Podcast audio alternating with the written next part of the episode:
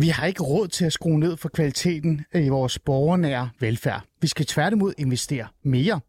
Vores fælles velfærd er faktisk under pres, og i sådan en grad, at det truer flere af vores bærende samfundsinstitutioner. Det er i hvert fald ordene fra Dansk Socialrådgiverforening, BUBL, BUPL kan man jo sige, Dansk øh, Sygeplejeråd og Danmarks Lærerforening i en fælles kampagne. En fælles kampagne, som de lancerede få dage efter valget, og på en eller anden måde, tænker jeg også, øh, de gerne vil have, skal være med til at præge valget i virkeligheden.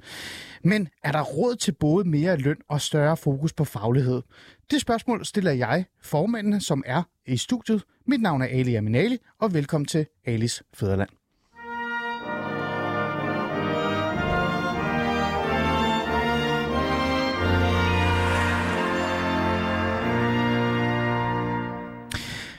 Og før jeg siger pænt goddag til mine gæster, som er i studiet, så skal jeg jo lige sige, at I lytter jo meget velkommen til at deltage i samtalen, og til jer, der allerede har skrevet sms'er ind, tak for dem. I kan jo skrive på 92 45 99 45, 92 45 99 45 og deltage i samtalen. Og så gør jeg i hvert fald mit bedste for at tage jeres spørgsmål ind i programmet. Og I kan stille spørgsmål til mig, men også til mine gæster, fordi det er jo netop formændene, der er mine gæster i dag. Lad mig lige sige pænt goddag til jer alle sammen til at starte med, før vi overhovedet går videre. Grete Christensen, velkommen til. Formand for, skal vi lige se her, formand for Dansk Sygeplejeråd. Der er mikrofonen er tændt for dig nu også. Så er det Mads Milstrup, formand for Dansk Socialrådgiverforening. Tak for det.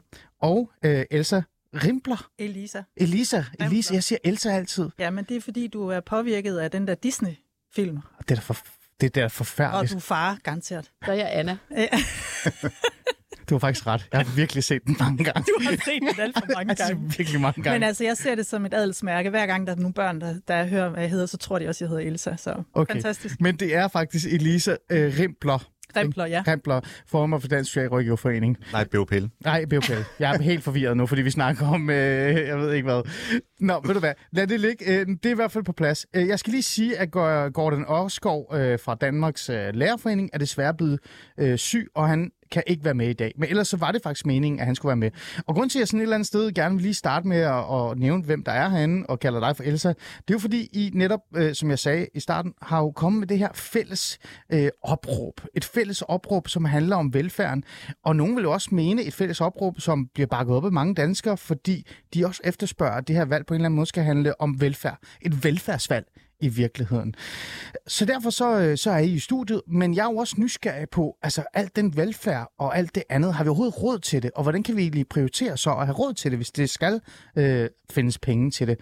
Men før vi sådan virkelig går i gang, så kan vi jo ikke undgå Mads, nu kigger jeg på dig. Jeg er jo socialrådgiver. Jeg er jo faktisk ikke øh, journalist eller sådan noget. Ikke? Så det er jo faktisk dit øh, fagområde, jeg virkelig kommer fra. Øh, så jeg kender jo godt de områder, men til vores lyttere, de er jo ikke 100% inde i jeres fagområde. Så før vi sådan rigtig går i gang, så vil jeg gerne give jer to minutter, eller tre minutter, lad os sige det, hver til at sådan sætte lidt ord på, hvorfor er det her opråb vigtigt, og hvad der er vigtigst for jer. Og øh, lad mig starte med dig, Grete. Jeg kigger på dig. Øh, Grete Christensen, formand for Dansk øh, Sygeplejeråd. Hvorfor er du med i opråbet, og hvad er det vigtigst for dig? Jeg er med i opråbet sammen med øh, gode kolleger i øh, den som repræsenterer medarbejdere i den offentlige sektor, fordi jeg tror, vi alle sammen mere eller mindre er øh, dybt bekymrede for øh, den velfærdsstat, som Danmark har været kendetegnet ved over rigtig mange år en velfærdsstat, som øh, på mange måder har øh, spundet et sikkerhedsnet ud, sådan at vi, øh, vi sikrer, at alle borgere i Danmark, de er med på vognen. Vi taber ikke nogen, og vi har igen mange år arbejdet for at mindske uligheden i Danmark, sådan at vi hjælper dem, der har det sværest, og at de brede skuldre, de bærer mest. Mm. Og det har været et princip, som øh, sygeplejerskerne jo møder hver eneste dag på deres arbejde. Et princip, hvor vi kan se, at vi er nødt til at hjælpe dem, der har det sværest mest. Mm. De andre skal nok råbe op. De andre skal nok bede om at få noget ekstra hjælp. Men dem, der har det sværest, og dem, der i forvejen synes, at livet er hårdt, de har brug for mere hjælp end de øvrige. Mm. Derfor er der også brug for tid i mm. arbejde som sygeplejerske. Derfor er der brug for, at man ikke bare pisker rundt og øh, kontrollerer en masse værdier, men øh, undlader at øh, bruge tiden på at tale med dem, det egentlig handler om. De mennesker, der er syge, de har brug for, at der er nogen, der professionelt tager dem i hånden og flytter dem derfra, hvor de er, hen til et bedre sted ved sygeplejen og behandlingen. Mm. Og det er det, vi rigtig gerne vil. Og derfor er vi dybt bekymrede i øjeblikket, hvor der mangler så mange sygeplejersker. Og rigtig mange sygeplejersker har fravalgt faget sygepleje fordi, i øjeblikket, fordi de ikke får den løn, vi synes, vi er værd. Øh, og det er den, det dilemma, vi har i øjeblikket. Mange siger, at Grete, det hjælper jo ikke noget at give dem mere i løn, det, får de jo, det kan de jo ikke løbe stærkere af. Nej, men hvis de fik noget mere i løn, så var der flere, der ville vende tilbage og arbejde som sygeplejersker, og så var vi flere om at dele opgaverne, og så kunne vi levere god sygepleje til befolkningen i Danmark mm. igen. Mm. Det er det land, vi rigtig gerne vil. Og for at vi kan have det, så har vi brug for nogle gode pædagoger, nogle gode folkeskolelærer og nogle gode socialrådgivere. Mm. Og nu gav du nærmest uh, videre, uh, så du brugte du også din tid uh, fornuftigt. Uh, lad mig lige hoppe over uh, dig, Lisa, fordi så lad os gå over på, på den anden side, for så er der jo mand-kvinde, ikke? så der kan man komme efter og bagefter. Mads Bilstrup, formand for Dansk Socialrådgiverforening, samme to-tre minutter. Øh, hvad er grunden til, at du øh, er med i opråbet, og, og øh, hvad er vigtigst for dig? Jeg er med i det her opråb, fordi de fire fagprofessioner, som har skrevet øh, teksten her, er sådan grundfundamentet i det danske velfærdssamfund. Og det vi har set de seneste mange år, og det vi kan se ud i fremtiden, det er, at øh, det her fundament er truet, fordi at øh, øh det arbejde, vi udfører, øh, er svært at udføre. Øh, vi laver rigtig meget andet, end det vi egentlig er uddannet til. Øh, vi har et stort spørgsmål omkring løn. Øh, det er ikke attraktivt at søge ind og være socialrådgiver, pædagog, sygeplejersker og, og læge eller lærer i dag. Øh, og så oplever vi i stigende grad øh, en form for mistillid, det gør vi i hvert fald som socialrådgiver, fra øh, de politiske ansvarlige, i forhold til, at de opgaver, vi udfører, er meget, øh, bliver meget kontrolleret, de er meget processtyret, øh, og øh, de er meget, øh, skal man sige, økonomistyret. Øh, mm. Øh, der er en, en økonomisk øh, dagsorden, der ligger under hele tiden. Ja. Og det gør, at øh, man som socialrådgiver i dag har svært ved at udleve sin faglighed, bruge sin faglighed, og vi ser desværre allerede øh, resultatet af det. Der er en del, der søger væk fra faget, øh, efter de uddannede socialrådgiver, og vi har også set fra 19 til 22, at der er et, øh, et, et mindre optag på 10 procent øh, på, på uddannelserne, mm. sådan at vi kommer til at mangle rigtig mange socialrådgiver også ud i fremtiden. Mm. Så der er jo mange udfordringer i virkeligheden. Der er rigtig mange udfordringer. Ja. Så lad os øh, tage den øh, sidste, Elisa Rimpler. Mm. Næsten. Ikke? Formand for BOPL, Børn- og Ungdomspædagogernes Landsforbund. Mm. Så er det sagt, så ved alle, hvem det er. Øh, dine begrundelser? Ja, altså jeg, jeg synes, der er kommet nogle to gode, rigtig gode begrundelser. Altså det her, det handler jo også om, hvilket land vi gerne vil være. Altså hvilket samfund. Det er stort sagt. Altså hvilket samfund vil vi gerne være. Og, og vi har jo bygget vores land op også på, øh, kan man sige, på nogle velfærdsinstitutioner, som skal fungere, og som gør jo, at vi har en befolkning, som øh, arbejder og vækster. Hmm. Og det er jo fuldstændig afgørende, at hvis, øh, hvis folk skal blive ved med det, og hvis de skal synes, det er meningsgivende at gå på arbejde og bruge rigtig meget tid der, jamen så skal de også være trygge for, ved, at de velfærdsinstitutioner, vi har, at de faktisk også kan løfte deres opgave. Og der, øh, der er jeg jo rigtig meget bekymret. Altså rekrutteringskrisen er en af de ting, som vi, vi taler om, øh, alle fire professioner, som vi er, vi er ramt af. Og, øh, og vi kan jo se ind i, at der kommer 50.000 flere småbørn de kommende år. Vi kan se et øh, vigende optag på, øh, pædagog, øh, optag på pædagoguddannelsen, øh, og vi kan se, at der er 11.000 pædagoger, der arbejder uden for faget. Så vi kan se også samtidig med, at øh, der er flere børn og unge, som mistrives, og jeg tænker, at det er et øh, symptom på, at vi har indrettet vores liv og vores samfund på en måde, hvor vi skaber kaos for børnene, hvor vi skaber nogle fællesskaber, hvor nogen har svært ved at være i, og som de bliver syge af. Og det er vi simpelthen nødt til at tage alvorligt. Og derfor skal vi altså væk fra, jeg vil sige, der er, er, er vores uddannelser, de er jo sådan et eller andet sted øh, uddannelsernes middelklasse, men også de, der løfter og bærer samfundet. Og der skal vi altså væk fra, at øh, individet kan det hele selv, men vi i højere grad skal øh, stå hinanden bi mm. og løfte i fællesskab.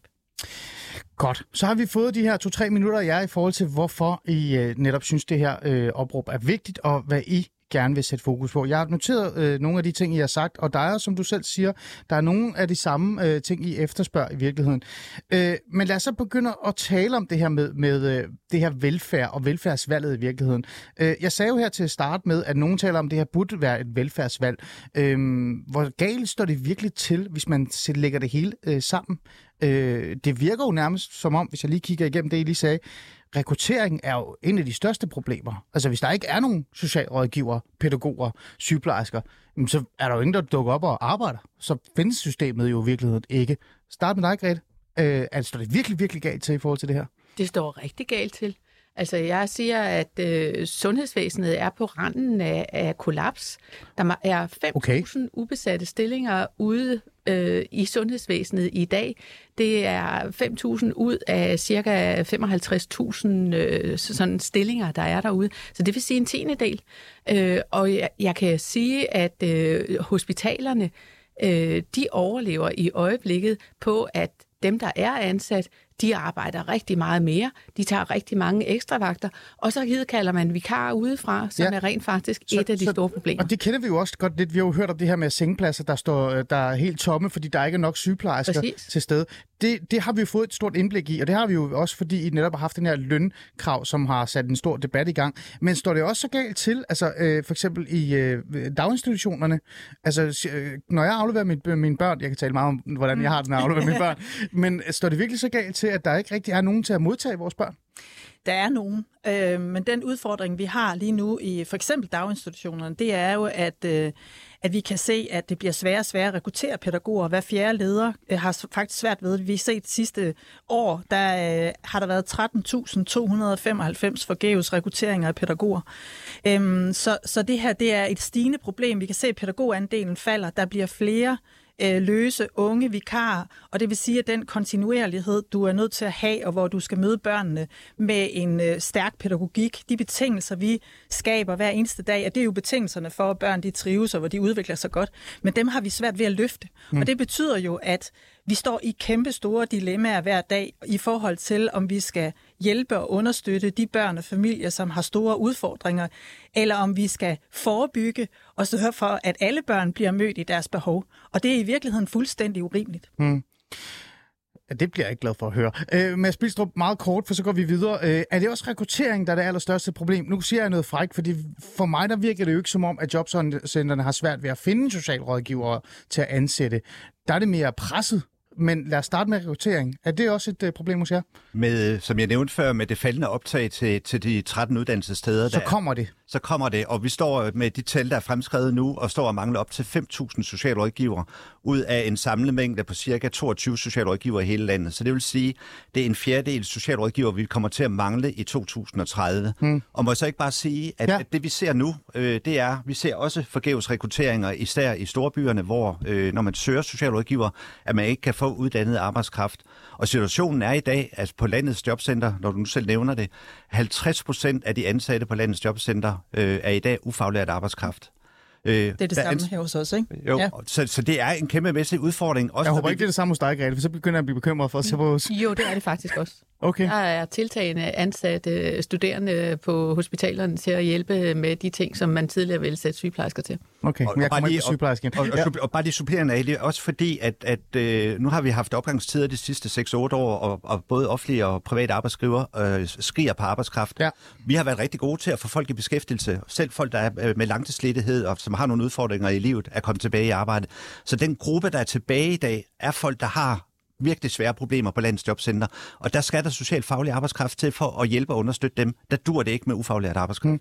Så lad os lige tage fat i det her, fordi jeg vil jo gerne tale mere omkring det her, de her opråb, vi nu har, og, og selve punkterne.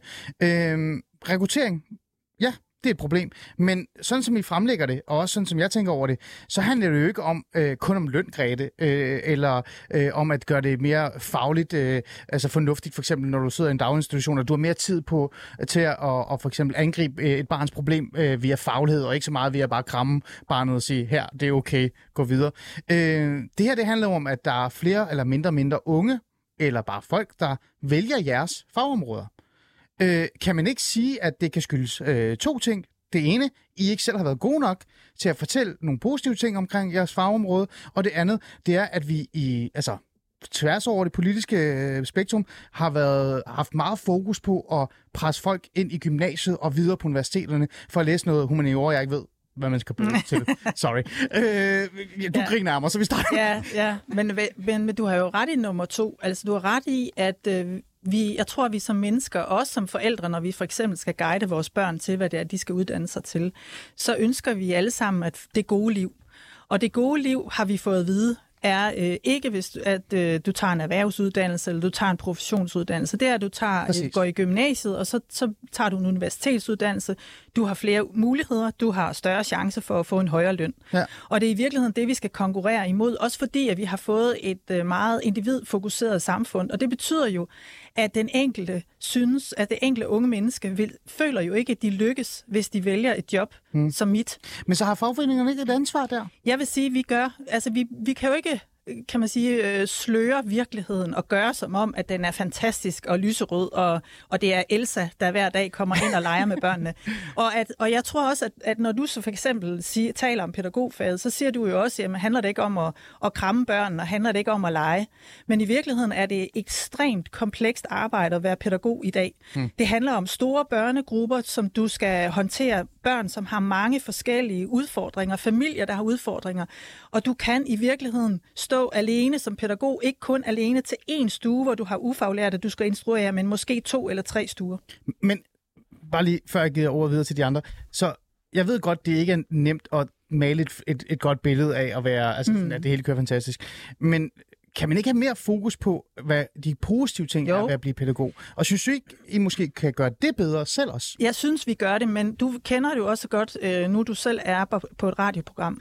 Hvad, hvilke ting tror du, at der bliver øh, blæst ud over hele verden? Når jeg skal fortælle alle de gode historier, og dem har jeg, jeg og det er grunden til, at vi kæmper så hårdt for faget og for alle fagene, det er jo fordi, vi elsker det. Ja. Fordi vi synes, der skal være de bedste betingelser, og fordi vi ved, at vores faglighed er afgørende for, om din datter, hun klarer sig godt, ja. om hun har gået på mod, om hun synes, at, øh, at hendes liv giver mening hver dag, når hun går ned i børnehaven eller i skolen mm. eller på fritidshjemmet. det er jo det, der, det, er det, vi står, kan man sige, vi har ansvaret for. Så selvfølgelig vil vi jo rigtig gerne fortælle om de gode historier, men de kan ikke stå alene. Mm.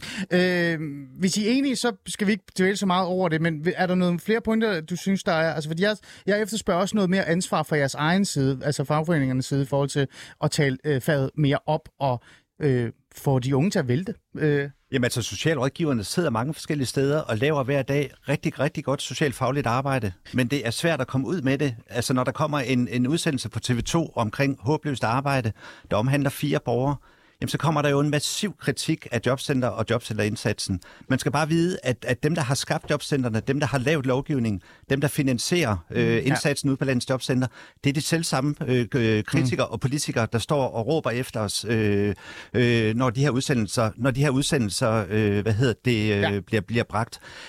Det, jeg hører fra mine kolleger, og det, jeg ved fra mine kolleger, det er jo, at, at 80-90 procent af de borgere, der er i kontakt med for eksempel jobcentrene, får en rigtig god sagsbehandling og går glade derfra, fordi de føler sig hjulpet og understøttet i den svære problematik, de står i det kan vi bare ikke komme ud over rampen med og, og, og fortælle okay. en god historie.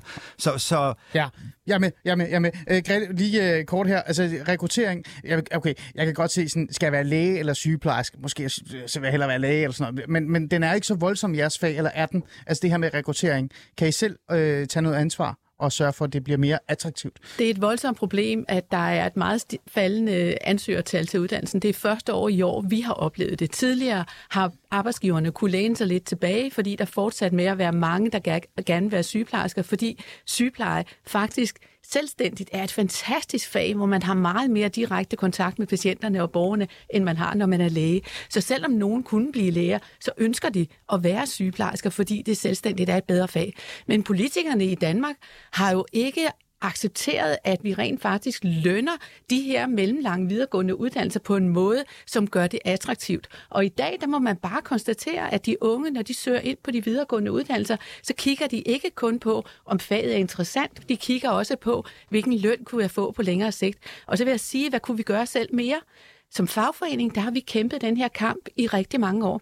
Jeg var ude på et historisk oplevelsescenter forleden dag, der lå billedbladet fra 1946, ja. hvor der stod, sygeplejerskerne ruster sig til kamp. 1946? 1946. Der ja. var billeder af sygeplejersker, mm. der var trætte og ømme af et hårdt arbejdspres, og at deres løn ikke var i orden. Vi har som fagforening kæmpet den her kamp for bedre lønninger i alle årene. Og derfor så vil jeg sige, at vi har talt faget op, vi har udviklet faget, vi har været med til at udvikle uddannelsen, vi har været med til at udvikle måderne, vi behandler patienter på, så effektivt produktiviteten i det offentlige sundhedsvæsen mm. er blevet så høj, at man ikke kan konkurrere, eller man har overkonkurreret alle mulige andre. Så det er ikke fordi, vi ikke har været der, men arbejdsgiverne har ikke været villige til rent faktisk at indse, at alle de kvindedominerede grupper, som vi er repræsentanter for, ikke har fået nogle lønninger, der rent faktisk gør, at man også gerne vil søge hen i det her felt. Det er det, vi slås med i dag. Mm. Må jeg ikke lige sige en lille, en lille ting, fordi du siger også noget med ansvar, ikke? Altså, jeg, jeg er med på, at øh, der har også været sådan en forståelse af fagbevægelsen som nogen, som påpeger alle problemerne, men som ikke peger på løsningerne. Ja. Og det er altså noget, som jeg har taget, nu har jeg været formand i snart otte år, mm. det er noget, vi har taget virkelig alvorligt. Så da jeg blev formand, så begyndte det gjorde os umage hver gang, at vi kritiserer noget og siger, at det her det virker ikke, det kan vi se med vores faglighed. Det er altså ikke bare noget, vi synes, eller fordi vi, vi selv synes, vores arbejde er hårdt. Det handler altså også om, hvad det er, vi gerne vil for, for de børn eller unge, vi har med at gøre. Ja. Så har vi også kommet med forslag til løsninger. Problemet er bare, at det er først inden for de senere år, at vi faktisk er begyndt at få en lille smule lydhørhed omkring de løsninger, vi peger på. Mm. Og nu har vi faktisk en situation, hvor flere og flere partier, de ringer og spørger, når jeg siger, eller de, vi, vi kommer, og de har en udfordring, og så siger de, jamen Elisa, hvordan kan vi så løse det her? Og så kommer vi med en række forslag til løsninger, men det er jo i bund og grund dem, der skal løse det. Mm. Ja, I tog alle sammen hænderne op. Vi kommer faktisk til det, fordi det, vi snakker om arbejdsgiverne jo øh, nu, ikke? og det er anden del af, af programmet. Vi skal nok komme derhen. Øh, men lad mig lige holde fast i det her, så det her, øh, det her øh, hvad kan jeg sige, opråb, for det er jo det, det handler om, og det, det handler jo netop om rekruttering, øh, arbejdsmiljø osv. osv. Vi har en, øh, en, et spørgsmål fra en lytter, jeg tænker, vi kan lige så godt bare trække de her spørgsmål ind med det samme. Øh, der er en lytter, der spørger, hvordan kan der komme bedre arbejdsvilkår for jeres medlemmer, som ikke handler om løn? Og jeg tror, det er fordi, at, at mm. ligegyldigt hvad I mm. taler om her, så bliver jo en løn nævnt øh, en del gange alligevel. Så bedre arbejdsvilkår for jeres medlemmer, øh, men som ikke handler om løn. Hvad kunne det være? Lad os starte med dig, Mads. Jamen altså, øh, jeg, jeg er jo helt enig i, at løn er et stort element, også hvis vi skal træ, øh, tiltrække og gøre det her fag, eller vores fire fag attraktivt. Mm. Men du må ikke sige løn nej, nej, nej, fem nej, minutter. Nej, nej, nej, yes, øh, og jeg skal nok prøve at lade være. Øh, vi har spillet ind i en årrække med gode forslag til bedre lovgivning. Fordi mm. det vi oplever, det er også det, jeg startede med at sige, det er, at den faglighed og den viden og indsigt, vi har efter et, et langt øh, arbejdsliv og efter en, en, en rimelig god uddannelse, gør, at den bliver ikke bragt i spil, når vi kommer ud og arbejder mm. som socialrådgiver. Fordi vi sidder og laver rigtig meget administration, rigtig meget byråkrati. Vi skal lave rigtig mange proceskrav, kontrolkrav, ja. som gør, at den faglighed og den viden og indsigt, vi har, øh, ja. ikke bliver, bliver Men brugt konkret, i dag. Mads, konkret, hvad, hvad, hvad, hvad, hvad kan det gøres bedre? Altså, øh, hvis du, du har øh, kasketten, du bestemmer ja. konkret, øh, så arbejdsvilkår bliver bedre. Er det bare øh, skrue op for antal medarbejdere, eller skrue ned for antal øh, folk på din sagstamme? Det er den sag, sagstamme, man sidder med, det man sidder og arbejder med i virkeligheden. Hvad er det konkret? To, to konkrete ting. Fantastisk. Kom. Yes. Den ene ting, Giv nu fagligheden tilbage til socialrådgiverne. Det er os, der ved bedst, når vi sidder over for den enkelte borger. Mm. Det er ikke politikerne på Christiansborg, der skal bestemme, om en borger skal i virksomhedspraktik. Hvordan gør man det? Det gør man ved at, at, at få ryddet op i lovgivningen, og så give kommunerne og de enkelte jobcenter og de enkelte socialrådgiver, når vi snakker beskæftigelsesindsats, fagligheden og, og kompetencen tilbage til at tage de beslutninger, som vi med vores faglighed, med vores viden og indsigt ved, er den rigtige. Okay. I den det andet?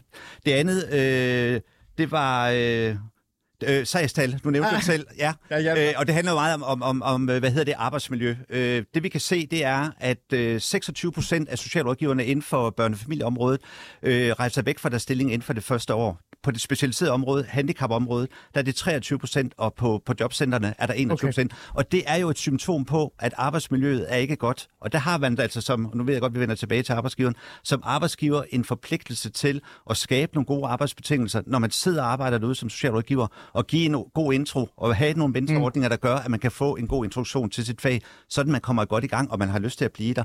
Fordi det er vanvittigt dyrt også at skifte medarbejdere ud hele tiden, øh, sådan at øh, man skal til at oplære nye. Mm-hmm. Så nogle, nogle gode arbejdsbetingelser, som, øh, som gør, at man kommer godt i gang med faget mm. og kan udøve mm. sin faglighed. Nu kan jeg også bruge 55 minutter på at bare pille øh, en masse mm. af det, han har sagt fra hinanden for at lytte mere til, men det skal vi ikke gøre, fordi, øh, det er fordi, jeg har det der svære rådgiver yeah. tilgang til det. Øh, jeg vil gerne høre det samme med dig konkret.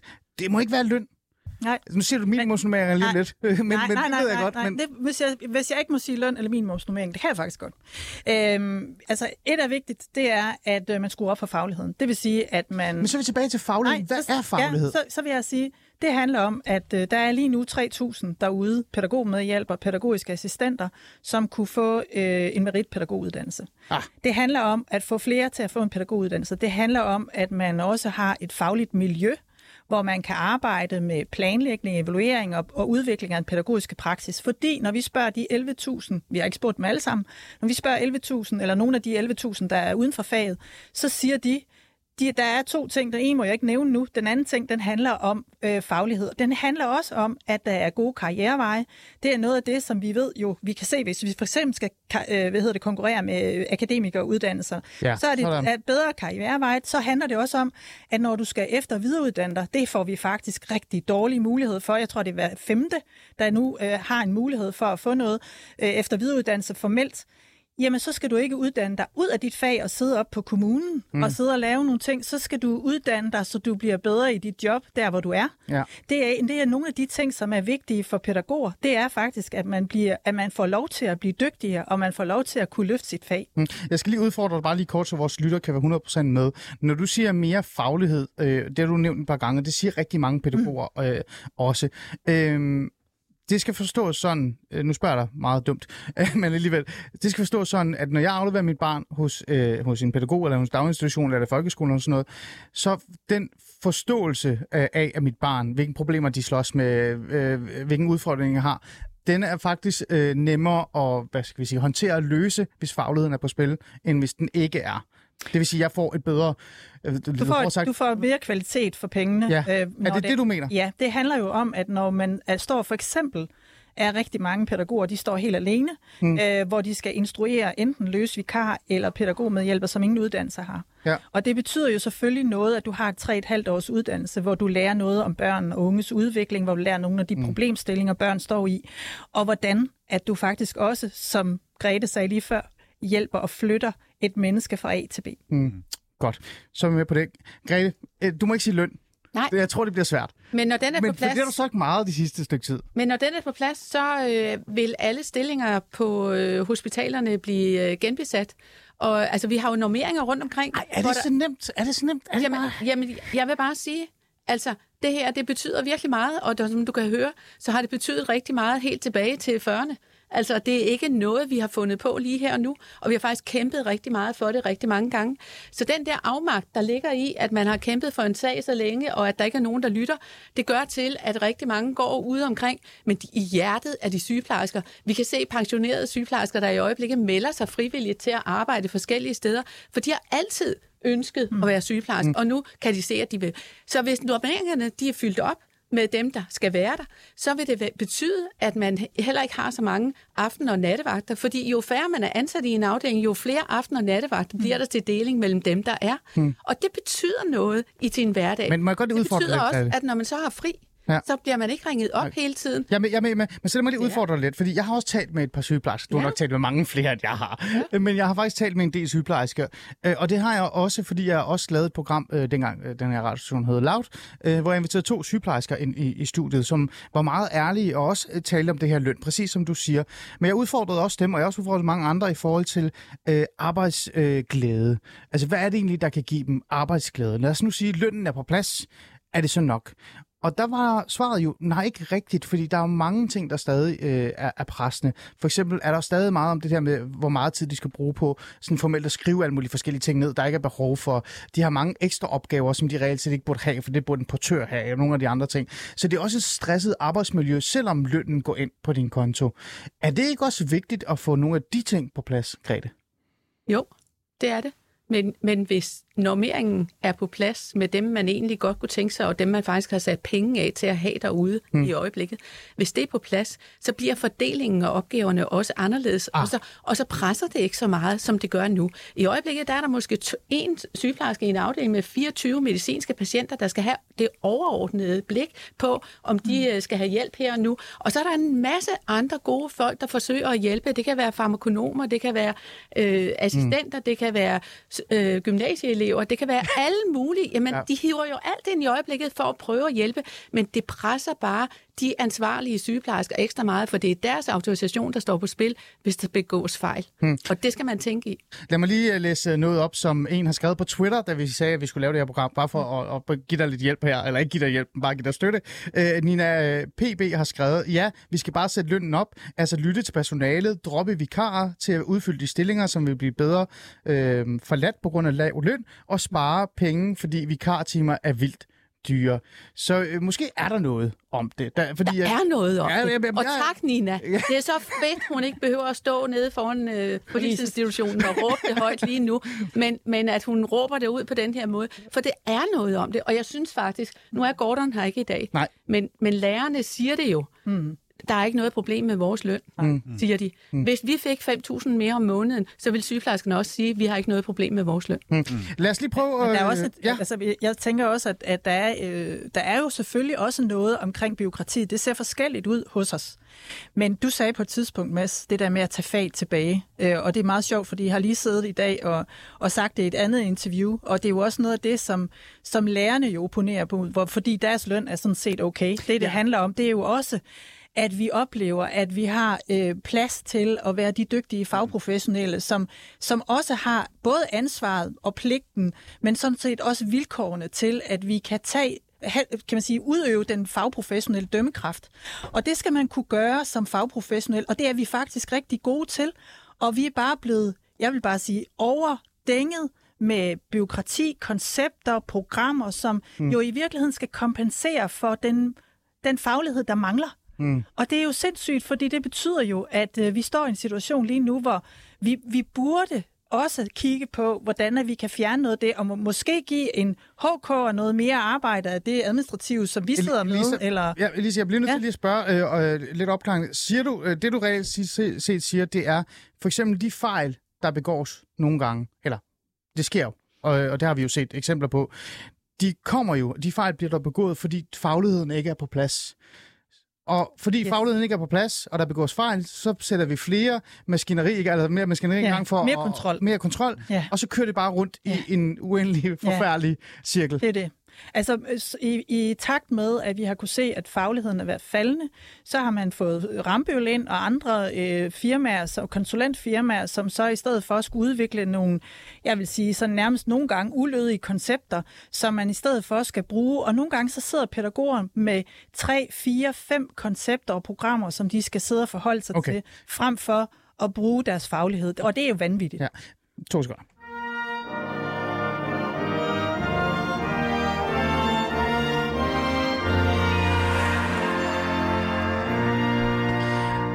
Lytter til uh, Alis Fæderland, og jeg har jo inviteret fagforeningen ind for at fortælle mig, hvad der er op og ned i det hele. Uh, og det har jeg jo gjort, fordi at der er fire fagforeninger, der er gået sammen for at lave et såkaldt et opråb. Et uh, velfærdsopråb. Og det er jo nærmest derfor, jeg kalder dig velfærdskrigerne er i studiet i, i virkeligheden.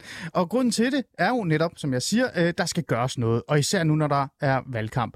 Grete Christensen, formand for Dansk Sygeplejeråd, er i studiet. Så er Mads Bilstrup, formand for Dansk Socialrådgiverforening i studiet. Og så er ikke Else, men Lisa øh, Rempler, formand for BOPL i studiet. Og så skulle Gordon Ørskov fra Danmarks Lærerforening være med, men han er desværre blevet syg. Men det er de her fire fagforeninger, øh, eller fagmænd, øh, fagformænd, der har gået sammen om at lave det her opråb. Og vi har brugt den første halve time på at tale om, hvad er det så egentlig for et opråb? Altså, undskyld, hvad er det, I gerne vil have?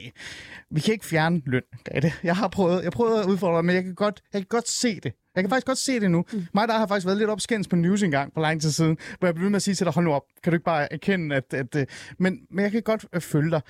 Nu vil jeg så gerne have fokus på dem, som kan hjælpe jer med alt det her. Altså jeres, øh, ja, dem, som i virkeligheden er ansat hos øh, politikerne, hvis man skal være lidt fræk, men også lokalpolitikerne for den der skyld. Og det skal jeg nok forklare, Mads, hvorfor jeg kigger på dig og siger lokalpolitikerne. Fordi det er jo en speciel tid, I så også er gået ind i. Øhm, det er jo ikke fordi, man skulle tro, at øh, altså, jo, øh, Socialdemokratiet har talt meget om sygeplejerskerne, det har de gjort siden 19, øh, og jeg har en masse gode klips, vi skal høre lige om to sekunder.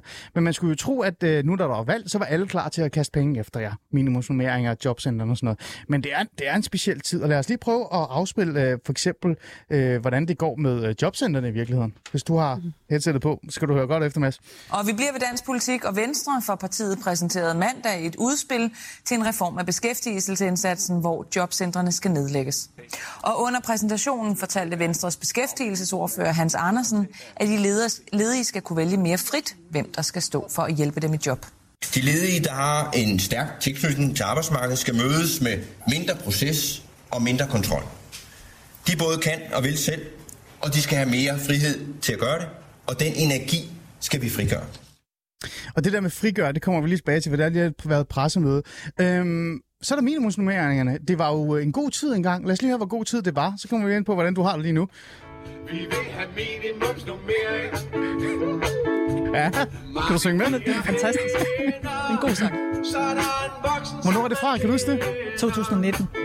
Det var god tid, var det ikke det? Jo, det var op til det seneste folketingsvalg. Ja, Ja. Der var der også nogle politikere, der lyttede. ja. Mm. Jamen, vi kommer ind på, om de overhovedet lyttede eller ej. Ja. Men det var jo netop minimumsnummeringer. Øh, og der tænkte man, jamen, det lyder også fantastisk. Mm. Og så tænker jeg, Grete, så skal du da også have lov til at have et skønt klip, hvor jeg nærmest øh, føler, at jeg begynder at græde, fordi Mette Frederiksen lyder, som om hun er ved at græde. Hvis du selv har været indlagt på hospitalet eller um, har været her som pårørende, så har du garanteret oplevet det samme, som jeg oplever mange steder. Vi har nogle rigtig, rigtig dygtige medarbejdere rundt omkring på sygehusene, men de løber stærkt. De løber for stærkt. Vi vil derfor gerne ansætte 1000 flere sygeplejersker, så der bliver lidt mere tid til den pleje og omsorg, der er så vigtig for os alle sammen. Armen omkring skulderen, når vi får måske den sværeste besked, vi får i vores liv. Det er tid til at prioritere vores fælles velfærd. Det er tid til at prioritere vores fælles velfærd, Grete. Kan du huske, hvornår det er fra? Det var også øh, 2019. Ja, det sidste valgkamp, og man, man, men det lyder jo nærmest, som om hun er ved at græde, ikke? Ja, det gør det. det synes jeg, Jeg kan godt forstå det. Ja, øhm, og det er jo lige det, vi så skal tale om, de her, øh, de her politikere og hvad de vil med det. Øh, Mads, jeg får helt lyst til at starte med dig og sige, "Jamen, du skal jo bare nedlægges. Mm. Det er jo det nemmeste. Øh, og så kan jeg jo sige til dig, øh, øh, du har jo fået dine minimumsnummeringer. Mm. Det har vi. Eller hvad? Jo, vi har faktisk fået øh, pengene. Ja. Øhm, og øh, loven, den er der ikke endnu. Den er der først i 2024, og I kan jo også høre, at de konservative, de allerede stiller spørgsmålstegn. Det kommer vi ind skal på, Være. ja, ja. Men øh, jeg vil sige, vi har, der er kommet penge ud, og næste år, der kommer der faktisk 1,3 milliarder ekstra ud til børnene. Øh, I 24 1,6 milliarder, og de bliver jo sådan set ved. Hmm. Så øh, vi kan også godt spore det i vores vilkårsundersøgelse, det seneste, og det betyder, at, at pædagogerne nogle steder kan mærke, at nu går det fremad. Mm. Så der er en, der er glad. Øh, Grete, hvordan har du det? Jamen, det var en rigtig beslutning. Man øh, valgte at lægge pengene ud, så man kunne ansætte øh, 500 sygeplejersker det første år, og så skulle det øges til 1000 det andet år. Så kom der noget, der hed corona, som væltede hele billedet i sundhedsvæsenet samtidig, og derfor kan man registrere, at der også er blevet ansat op til 1000 flere på et tidspunkt. Men trætheden blandt sygeplejerskerne blev så stor, så der rejste flere, end der kom, og derfor er vi på minustal nu i forhold til de 1000 flere. Men pengene er jo derude, og det er også derfor, jeg siger det. Altså hvis øh, et vist øh, ord, jeg ikke må sige, øh, kom lidt op, Du må godt sige det nu. Ja. Du, har, det er frit nu. hvis, Løn. hvis lønnen var højere til sygeplejerskerne, så vil vi også kunne få ansat nogen i de stillinger, som der rent faktisk er penge til derude i øjeblikket. Mm. Og det er jo det, der skal til. Altså, det er jo helt tydeligt, at Mette Frederiksen har fat i, hvad det handler om, men man fik ikke prioriteret godt nok, hvor det var, man leverede de penge til, at man kunne ansætte nogle flere sygeplejersker. Og det blev jo smurt for tyndt ud, og det betød, at der, hvor de kom, der kunne man ikke rigtig mærke det. Ja. Og det øh, var en fejl. Grete, jeg bliver nødt til lige at holde fast i dig, før jeg går over til Mads, fordi øh, der blev jo lovet det her. Det kan godt være, der kom corona, men det burde man jo så også, man burde jo nærmest, hvis der kommer corona, så burde man jo prioritere det yderligere, endnu mere end det. Mm-hmm. Øh, var det et valgsvigt i virkeligheden, det her? Nej, det synes jeg ikke. Pengene er derude. Altså, det er, det er to øh, ting, hvor man ikke fik styret det godt nok. Altså, regeringen har lagt pengene ud. Regionerne valgte at sige, at den enkelte region selv måtte fordele, hvor de ville bruge pengene henne.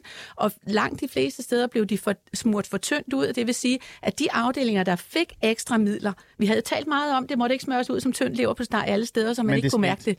Men det skete. Mm, okay. Og de skulle bare have koncentreret dem nogle få steder, så man virkelig kunne mærke effekten af at blive nogle flere i de få afdelinger. Og så kunne man have set, det er det, der skal til, for at vi rent faktisk mm. kan lykkes med vores sundhedsvæsen. Okay, så du er ikke vred på Socialdemokratiet.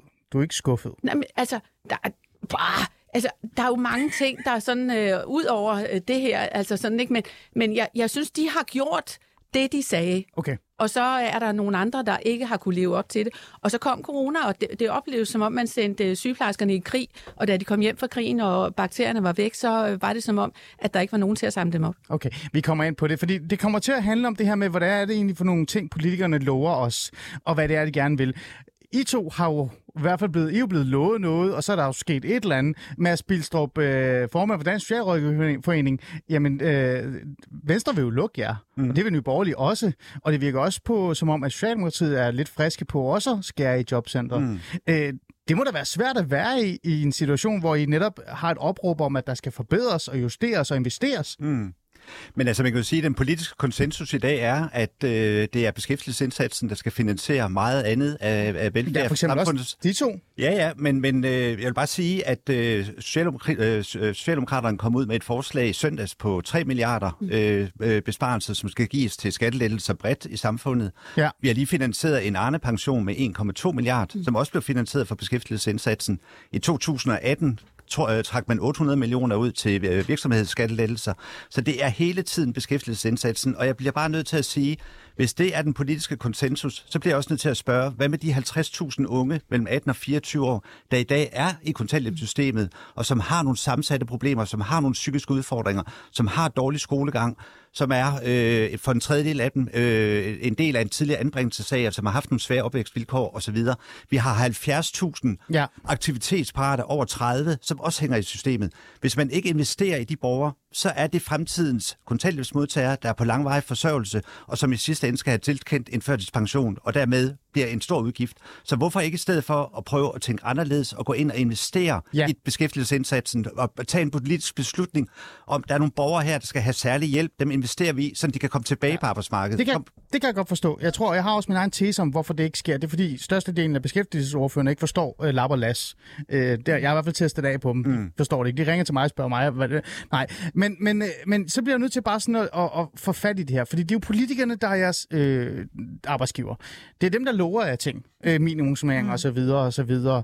Øh, men de lever jo ikke 100% op til det. Øh, så hvordan kan vi få dem til at leve op til det her?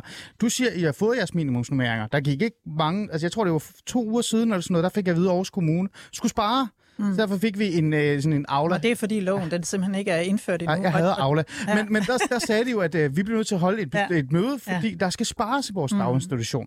Jobcentrene, man har lovet, også de røde partier, som mange af jer, som i bund og grund mange af jeres vælgere støtter, øh, hvert evig eneste gang, der er valg, har også slået en masse ting, også i forhold til jobcenter, men de har jo ikke leveret.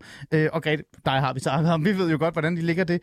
Så hvad er det egentlig, der er problemet? Er det, fordi de ikke er realistisk? Og give jer det, I gerne vil have? Eller er det, fordi politikerne faktisk bare ikke prioriterer det, både rød og, og, og blå? Øh, lad os starte med minimumsmageren. Altså, ja, altså nu, nu ved vi jo, at vi får de penge, som de så kalder en, øh, minimumsnummeringer. Men ja, når vi ser aldrig, bredt på det, altså i forhold til for eksempel hele rekrutteringsudfordringen, som vi jo er fælles om, ikke? og vi ved jo, at det betyder, at pædagoger for eksempel skal have mere i løn, og at vi er nødt til at få bedre arbejdsvilkår. Det vil sige, at vi skal have bedre tid. Så dit minimum er jo kun en bund, øh, hvor man har sat en prop i besparelserne, ikke? Fordi ellers så... Det ved jeg godt, ja, men er det fordi, men, det, det er urealistisk? Nej, nej jeg prøver, det er ikke kun... Det er ikke, det er op, oprigtigt, så, tror så handler det også om vilje. Fordi hvis vi kigger på, hvad man ellers har råd til i det her samfund. Vi ja. har haft Altså, jeg ved godt, at det er engangsudgifter, når vi kigger på corona, men der var jo ingen smalle steder, vel? Vi Ej, kunne bruge masser af penge. Ja. Og når vi kigger på, at vi er et af verdens rigeste samfund overhovedet, så fatter jeg simpelthen ikke, at vi vil faktisk, at vi vil skubbe udgifter, der er så øh, og som også betyder menneskelig forfald i virkeligheden, og, og mennesker, som falder igennem, og som ikke oplever, at de lykkes. Hvordan vi ikke vil investere i dem, det forstår jeg ikke. Jeg forstår ikke, hvordan, at man ikke for, hvordan man ikke vil investere for eksempel i børns liv og i deres trivsel, når vi nu ser, at børn og unge de mistrives i kæmpestort antal. Mm. Og det er noget, det handler om politisk vilje. Ja, okay, men så siger du politisk vilje, og I tager hånden op alle sammen, og I får lov til at svare lige om lidt. Men så kommer der et skøn sms, som også står i min uh, manus i virkeligheden også, hvor der er en lytter, der spørger, hvor skal pengene komme fra? Du siger, der er masser af penge. Jamen, jeg... Men der er, også, der er også, vi skal, forsvaret mm. skal forbedres. Øh, der kan du bare se, der kunne man finde 18 milliarder. Ja, men det er jo stadig ikke engang nok. Der, der er jo mange ting. Psykiatrien mm. lider ekstremt meget. Så hvor skal penge komme fra? Altså, vil I have højere skatter, eller hvad? Vi kigger på alle sammen. I tager på ordet. Men, men det handler jo, jeg synes, det handler en, en, en, nogle gange en mærkelig præmis. Fordi politikerne har jo længe vidst, at det her det var på vej. Mm. De har vidst, at der kom 50.000 flere børn. Det har alle kunne se i lang tid. De har vidst, der var et faldende. Vores optag på pædagoguddannelsen, det har længe været faldende. De har vidst, når vi har sagt, mm. det dur simpelthen ikke, at vi ikke har en, Ja. en løn, der svarer til vores uddannelsesniveau. Men de har ikke gjort nok ved det. Og jeg vil komme og påstå, at det handler om politisk vilje, fordi det her jo handler om den humlebi, ja. som er vores velfærdssamfund, som ikke kan flyve, men gør det alligevel. Og hvis vi vil have den til at flyve i fremtiden, så handler det om en investering, som vi skal gøre nu, og som måske Finansministeriets regnemaskiner ikke kan regne på, men som for pokker betyder, at der er flere mennesker, der kan klare sig godt og klare sig selv. Og fu- må jeg ikke, må jeg ikke Ja. flere, fordi det, jeg er fuldstændig enig. Hvis man nu valgte en anden strategi og sagde, nu investerer vi os ud Ja. af det sociale væsen, vi investerer os ud af sundhedsvæsenets For problemer. så at Der- spare senere, eller hvad? For at spare senere, fordi der er børn, der kommer i bedre trivsel, der er syge, der bliver hurtigere opereret. og Der er flere, der kommer i arbejde der er eller flere, bliver der kommer i afklaret. arbejde, og så videre, og så videre. Situationen i dag er, når man nu nedprioriterer det sociale område, og især det specialiserede område, som jeg også startede med at sige, Ja. så sker der generelle velfærdsbestem- eller besparelser ude i kommunerne, fordi at man står og mangler penge til de handicappede børn, til de handicappede voksne. Så bliver det taget fra sundhedsplejen, så bliver det taget fra daginstitutionsområdet, så bliver det taget fra folkeskolen, så bliver det taget fra vej og park, fordi man har nogle lovpligtige øh, forpligtelser ude i kommunerne, Ja. man skal leve op til. Præcis. Så bliver det generelle velfærdsbesparelser. Ja. Hvorfor ikke gå ind og så sige, nu investerer vi i den handicappede autistiske pige, så hun kan Ja. blive selvhjulpet Men og få en tilværelse. Men hvor skal pengene komme fra, også for dig? Jamen, altså, da, når man kan finde penge til øh, 18 milliarder til militæret og 18 milliarder til mink osv., så, videre, så kan man også finde penge til at investere i velfærd. Med den viden og indsigt, vi har i dag, at de her penge kommer tilbage på den lange bane, fordi vi kommer til at spare penge på den lange bane, hmm. fordi at der er en stor gruppe af borgere, der kommer bedre i trivsel. Vi vil ikke opleve det samme mængde af, af unge Ja. ja. og, og børn, der er i psykisk mistrivsel. Men er det ikke også fordi, at nu, nu tager du den præmis, der han, altid handler om, at nødvendighedens politik. Altså, nødvendighedens politik, må, måske kunne vi lave et samfund, hvor vi nærmere investerer i mennesker, og hvor vi skaber ro på, og så Jo. i samtidig med kan spare Jo. nogle penge på den lange bane. Det kunne ja. vi godt. Det, Men har, det er jo har, det, har, vi skal. Nej, men det, det, og det er jo det, vi skal. Øh, Og jeg vil faktisk, Grete, Grete gerne lægge ordet videre til dig, så du også lige kan være med her, fordi de andre er passionerede, og det kan jeg godt lide. Men, men, øh, men Elisa og Mads og Grete, nu kigger jeg på dig. Øh, Jo, det er da måske rigtigt nok, det, det du siger, Elisa. Men med al respekt, virkeligheden er også bare, at I har jo råbt om det her i mange år. Vi snakker om minimumsnummeringer. Mm. Nu har I fået en lille smule. Jeg synes jo ikke, det i virkeligheden ikke engang er nærheden af det, vi burde investere. Mm. Og jeg er borgerlig for den sags skyld. Men virkeligheden øh, er jo, at det bare ikke kan lade sig gøre. Det sker jo ikke. Politikerne prioriterer det jo ikke. Heller ikke på den røde, men især heller ikke på den borgerlige. Før vi gik ind i studiet, du var på vej herhen, og du lyttede også til det, så stod hele den borgerlige fløj, alle partiformændene fra det borgerlige Danmark, og stod og skubbede lidt til hinanden for at være tættest på mikrofonerne. Og så begyndte de at snakke om det frie valg. Mm. Øh, Morten Messerschmidt, øh, partiformand for Dansk Folkeparti, begyndte nærmest at snakke om øh, pizzaer, mm. forskellige pizzaer. Øh, er det her bare, med al respekt, øh, et opråb, som i sidste ende bare er urealistisk, fordi de kommer ikke til at prioritere det her område. Og så brænder det hele sammen. Jeg ved godt, det er meget øh, skidt sagt, men øh, Jamen, altså, det kan man jo godt øh, frygte lidt, når man nu som mig har kæmpet for det her i rigtig mange år, uden at blive lyttet til. Øh, jeg vil bare sige, at øh, det er jo helt tydeligt i sundhedsvæsenet, at når det brænder allermest på, jamen, så finder man også pengene, selvom vikarerne er næsten dobbelt så dyre som mm. de sygeplejersker, man kunne fastansætte til en højere løn, så finder man pengene til at hente vikarerne ind. Da vi skulle bruge poderne, så kunne man betale dem meget mere i løn, end man betaler for Men det en det, veluddannet Grete, for sygeplejerske. Det er jo det, man siger, man finder pengene til alt Man andet, finder men pengene til alt andet. Men det er jer. som om, at når først det skal være virkelig galt, før man indser, at man er nødt til at gøre noget. Og jeg tror, vi er ved at være der nu. Mm. At der også er nogen af politikerne, der har enten selv været inden for dørene på hospitalet eller øh, andre ah. steder, eller har pårørende, der har været derinde. Og det er bare galt i øjeblikket. Og derfor bliver man nødt til at investere i det her. Man bliver nødt til at sørge for, at vi rent faktisk får holdt hånden under det her, fordi ellers så krakelerer alt det, vi har brugt mange år på at bygge op, og som vores medlemmer har sørget for, at det hænger sammen, mm. selvom det rent faktisk ikke har kunnet hænge sammen. Vi det bliver er nødt til... problemet. Ja, det kan jeg godt... Øh, og det er jo... Tak fordi du lige kastede den i hovedet, så kan alle høre det. For der er mange politikere, der faktisk lytter til det her program. Men øh, vi bliver nødt til at have jeres arbejdsgiver med så her til sidst, fordi arbejdsgiverne øh, har jo også en løsning. Mm. Nogle af dem siger jo, ligesom det her med det frie valg, de siger jo, der skal justeres. Mads Bilstrup. Der skal forbedres. Der skal afbiokratiseres. Øhm, er det ikke nok? Øh, altså, er deres forslag øh, okay, men i Må jeg, ikke, må jeg ikke pege på et paradoks i det? Jo, gerne. Fordi på, på den ene side, ikke også, så har I hørt alle politikere over en bred kamp sige, at der skal afbiokratiseres. Mm. Og, på den, og så står de borgerlige politikere nu ved siden af hinanden og siger alle sammen, der skal være mere frit valg. Hvad tror de selv, at det skaber af byråkrati? Præcis. Og behov for, at der er flere, der sidder og styrer ude i kommuner og regioner. Mm. Altså det er da fuldkommen naivt. Jo flere valgmuligheder vi skaber i velfærden, jo, jo mere byråkrati er det, også selvom det er noget, vi skal købe, som er privat. For det betyder jo, at der er nogen, der skal sidde og fordele de, øh, kan man sige, valg, som borgerne tager. Hmm. Så hvad med, at vi får grundlæggende en rigtig, rigtig god velfærd, og så er der måske ikke så meget øh, at vælge imellem. Det vil jeg nok foretrække. Størstedelen af byråkratiet i ældreplejen, det handler om bommodellen, som blev indført for, at man skulle kunne udlicitere. Ja. Så når de taler om det her, så taler de lige ind i alt det, det byråkrati, der er, og som vi rigtig gerne vil af med. Så altså, jeg siger bare, nogle gode ordninger, hvor vi sikrer grundlaget under alle borgerne, i stedet for alt det her med, at man skal kunne vælge på hylderne. Ja. Og mere de ældre, faglighed. de vil have Ja. tryghed, Ja. og de vil have sikkerhed. Men ja, øh, Mads, bare lige kort, ja. Ja, ja, men, men også, at øh, den gruppe af borgere, vi arbejder med, er nogle af de svageste borgere i, i Men- det her. men- Så, nej, nu vil men- men, men- det, det bliver ja. til at tælle færdigt, fordi ja. hvis vi, vi lægger det ud til frit valg, så er der en stor gruppe af borgere, der bliver efterladt, fordi der er jo penge i det her. Altså de private aktører vil jo kun tage dem, hvor man kan opnå nogle resultater, hvor de bliver lønnet med det. Vi vil sidde tilbage med en stor gruppe af borgere, hvor man vil sige, der er ikke nogen af de private aktører, der er interesse for den. Og hvem skal så hjælpe dem?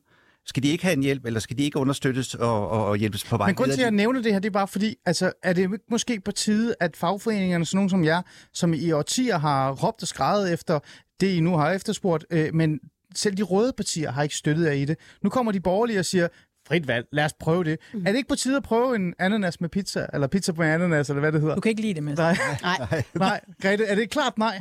Jamen, jamen, jeg mener bare, at øh, det private sundhedsvæsen i Danmark vil jo ikke kunne klare noget af det komplicerede noget. Så hvis vi ikke har mm. det offentlige sundhedsvæsen til at sikre os, når vi virkelig bliver syge, så har vi ikke nogen til at hjælpe os. Så det der med frit valg på sundhedsområdet, det er simpelthen så lavsigt, fordi det er kun alle de nemme behandlinger, man kan mm. få i den private sektor. Og jeg vil sige, at hvis du skal have frit valg på daginstitutionsområdet for eksempel, og man for eksempel gør det, som nogle kommuner gør i dag, at man giver penge til familierne, for at de kan være sammen med deres egne børn, mm.